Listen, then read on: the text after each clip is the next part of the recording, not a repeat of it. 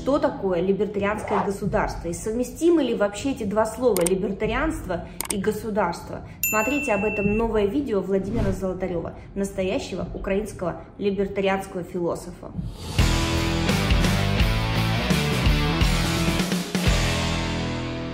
Пишите основные особенности концепции либертарианского государства. Но тут либо либертарианское, либо государство. То есть государство – это организация, предназначенная для, а, грубо говоря, сбора налогов. То есть это основная ее цель. Так она возникла исторически и так и продолжает существовать. Это ради этого оно, собственно говоря, все и делается. Но налоги в широком смысле слова, то есть любые поступления, там, любые, то есть все то, что переходит от э, людей, которые работают, зарабатывают своим трудом, к паразитам в виде чиновников и их, так сказать, различного рода обслуги. Вот. А, то есть вот это является государством. Заслуга, кстати, классического либерализма именно в том, что он отделил общество от государства. А, теоретически. И э, это очень важный момент, поскольку до сих пор многие люди считают, что это одно и то же. Вот, общество может существовать самостоятельно совершенно, чему полно как бы, при, при, примеров а, в истории, да, там, начиная, там, ну, известные нам, так сказать, доисторические разные там времена, племена, союзы племен, там довольно сложные были всякие структуры, разные интересные цивилизации, вроде цивилизации э, долины реки Инд, древней, где признаков государства не обнаружено, но обнаружены, так сказать, довольно высокие технологии, которые там позволяли им строить большие каменные сооружения, там, а, сооружения, которые защищали их, допустим, от наводнений и так далее. Вот. А, ну и потом греческие полисы, Римская республика – это все не государство. Да? То есть это все как бы государству их отнести нельзя. Вот. А, а государство это именно, ну, рэкет, да, то есть это бандитская как бы структура, которая один из способов, как бы, так сказать, вот э, жизни этой структуры это прийти поселиться, захватить райончик, да, ну вот рэкет же в 90-х помнят, вот это все есть протогосударство. Вот, то есть ты контролируешь район, и с этого района, как бы, с этой территории ты имеешь какой-то доход, так сказать, грабя, там, как сказать, ну, беря с них регулярные а, дань. Да, вот эта дань, это есть, собственно говоря, налоги. Вот а сейчас эти налоги расширились, а, у них как бы уже масса там разных, и инфляция, и всякие лицензии, и черти что там. Вот. Но это все в широком смысле налоги. Ради этого эта вся система существует. И как раз позиция либертарианства состоит в том, чтобы, что этого ничего не нужно. Да? То есть мы считаем, что государство для чего-то нужно, но оно само по себе без общества существовать не может. Да? То есть я уже сказал, что общество без государства существует прекрасно, вот, и все институты, которые мы э, видим в государстве, сейчас нас спрашивают, а что вместо вот там того-то, того-то, да? А, да то же самое, только частно. Вот. И все это было. То есть государство не придумало ничего, кроме налогов. Все, что оно сейчас чем якобы занимается, и что называется функция государства, да, это все исторически существовало и без него прекрасно. Вот. А что придумано? Только налоги. Поэтому вместо государства, там, что вместо государства там будет там, вместо там, государственных пенсий? Частных пенсий, если вы хотите, если вам нужна пенсия вообще. Да, то подумайте сначала, нужно ли это вам. Может быть, не нужно, может, вы будете работать до конца жизни. Вот. То есть э, это же такое дело. А, каждый должен заботиться сам о своей старости, да, отсюда уже вытекает множество там всяких, всяких последствий. То есть то, что делает государство, на самом деле оно узурпировало со временем а, у гражданского общества. То есть первоначально государство не занималось, например, такими вещами, как а, поимка, так сказать, преступников, ну и вообще оно его не беспокоило преступность вообще вплоть до 19 века. Ну да, хорошо, если там стража там городская поймает там какого-то вора, вот они его там потом публично, значит, там казнят и так далее. Вот. Но а, государство занималось наказанием, да, вот это прежде всего оно себе присвоило эту роль, это правда. Но никаким, никакой поимки, там, защиты людей от преступлений э, мысли даже не было. Вот. Поэтому то, что мы считаем, что государство, только государство может это делать, вот, на самом деле нет. Да, то же самое с образованием, там, с социальными разными страховыми системами, которые возникли гораздо раньше, чем они были потом узурпированы государством, как это было в случае Англии, где система, которую мы сейчас назвали система социального страхования, существовала там с 17 века, и она развивалась была очень эффективной, и она осуществлялась для бедняков, то есть это были своего рода страховые кассы, и она предоставляла такие услуги, которые современная система страха государства не предоставляет.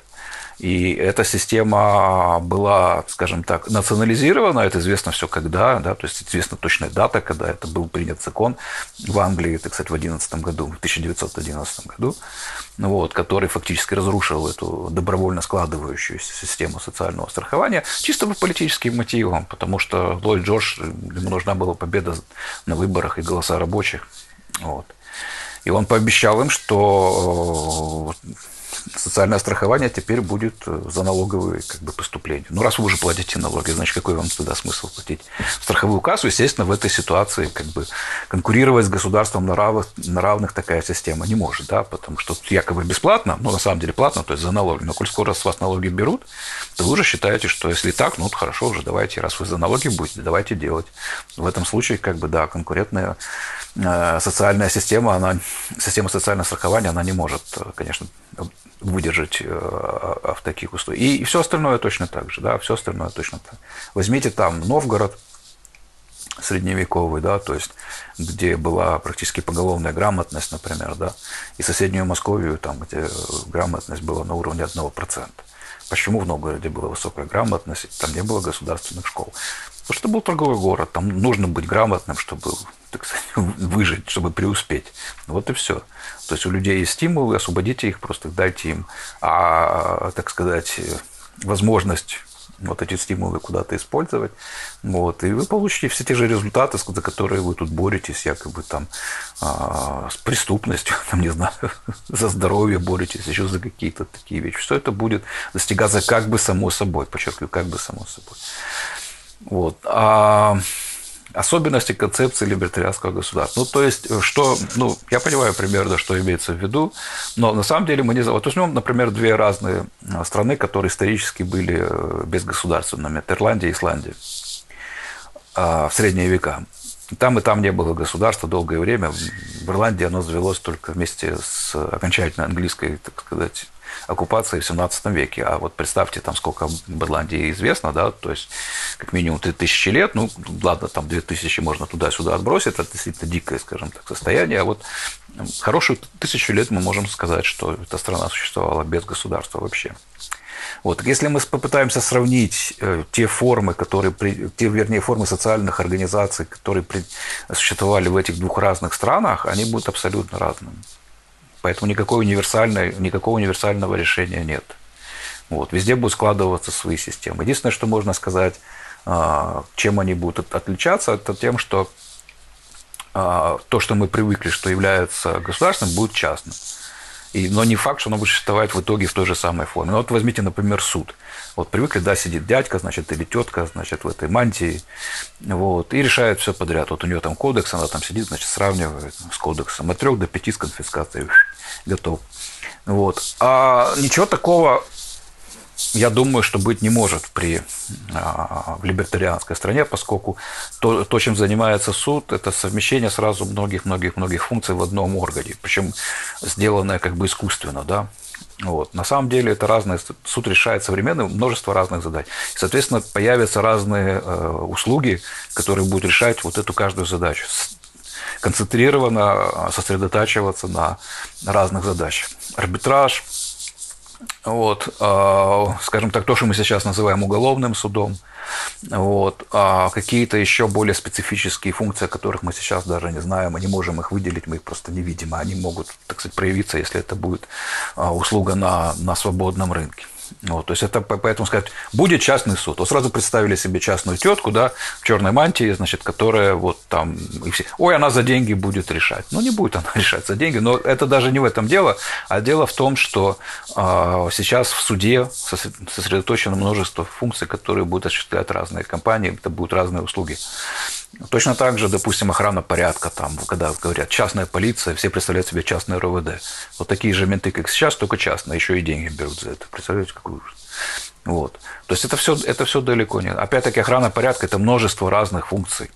Множество разных функций, которые искусственно сегодня все запихнуты как бы, а, в эту самую полицию. Вот. А, поэтому это будут разные конторы, которые будут конкурировать на одной территории за разные услуги. То есть могут быть предприятия, где эти, где эти услуги, конечно, будут как-то вот объединяться. Вот они будут, одно предприятие будет сказать, предоставлять широкий спектр услуг, другие, наоборот, будут концентрироваться на более узких, на узком каком-то своем спектре и так далее, и так далее, и так далее. И так во всех остальных областях. Частное образование возьмите, да, что это такое? Опять-таки мы представляем себе такая же школа, как сейчас, только частная. Но вот они такие вот сейчас и есть. Почему? Потому что есть Министерство образования, есть обязательные программы и вся остальная чушь. Вот. Но при э, свободном как бы, рынке, да, при, э, в свободном обществе это могут быть совершенно разные формы образования. Совершенно разные. И, и дома, и какие-то там, не знаю, там выездные там, сессии, да, и учить этому, учить тому. Человек будет учиться, наверное, всю жизнь. Он и должен учиться, что и мы это так и делаем. То есть, почему мы думаем, что вот если ты пошел в школу, ты чему-то обязательно там научишься? Нет. Должен, у тебя должно быть наоборот. Должен быть наоборот. Ты должен хотеть чему-то научиться и искать, где это получить. Вот, а не так, что тебя посадили, дали тебе набор каких-то якобы знаний, да, то есть, которые, ну, на самом деле неизвестно, нужны они тебе или нет. Вот. И будь добр, 10, теперь уже 12 лет, значит, сиди во всем этом э, безобразии, вот, э, ходи туда, значит, как на работу каждый день, вот, ради чего? То есть в чем смысл этого всего? Есть единственный смысл этого всего, и государственное образование создавалось исключительно с целью а, как бы индокринации. То есть единственный смысл, почему их всех вот так вот детей этих мучают, да, это только то, чтобы вбить в голову им вот эти все государственнические постулаты. Этого отцы как бы этого всего и прусской системы, и американцы, которые заимствовали эту прусскую систему, они и не скрывали этого никогда, что это и есть главная цель так сказать, переплавить их мозги, вот сделать их всех, построить, значит, одинаково, так сказать, сформировать их мировоззрение, вот чтобы они как роботы оттуда, фабрика роботов эта школа. То вот представьте себе, что а, вот этого всего нет, да, Учись, не учись, твое, твое, так сказать, личное дело. Но если ты думаешь о будущем, если твои родители думают о будущем, то, конечно же, ты будешь учиться. И у тебя будет огромный выбор самых разнообразных а, способов, так сказать, вот обучения. Медицина, да, давайте возьмем медицину, нашу дорогую, любимую. Вот. Э, то же самое, та же самая история. То есть, ну вот, как я бы, например, ну что, что, что к примеру, приходит а, в голову сразу, да, что а, могут быть такие как бы структуры, да, которые можно назвать как бы страховыми, которые будут концентрироваться на определенных болезнях, которые мы все равно с возрастом получаем, там гипертонейки разные, там проблемы с позвоночником и так далее. И вы будете уже заранее к этим болезням готовиться.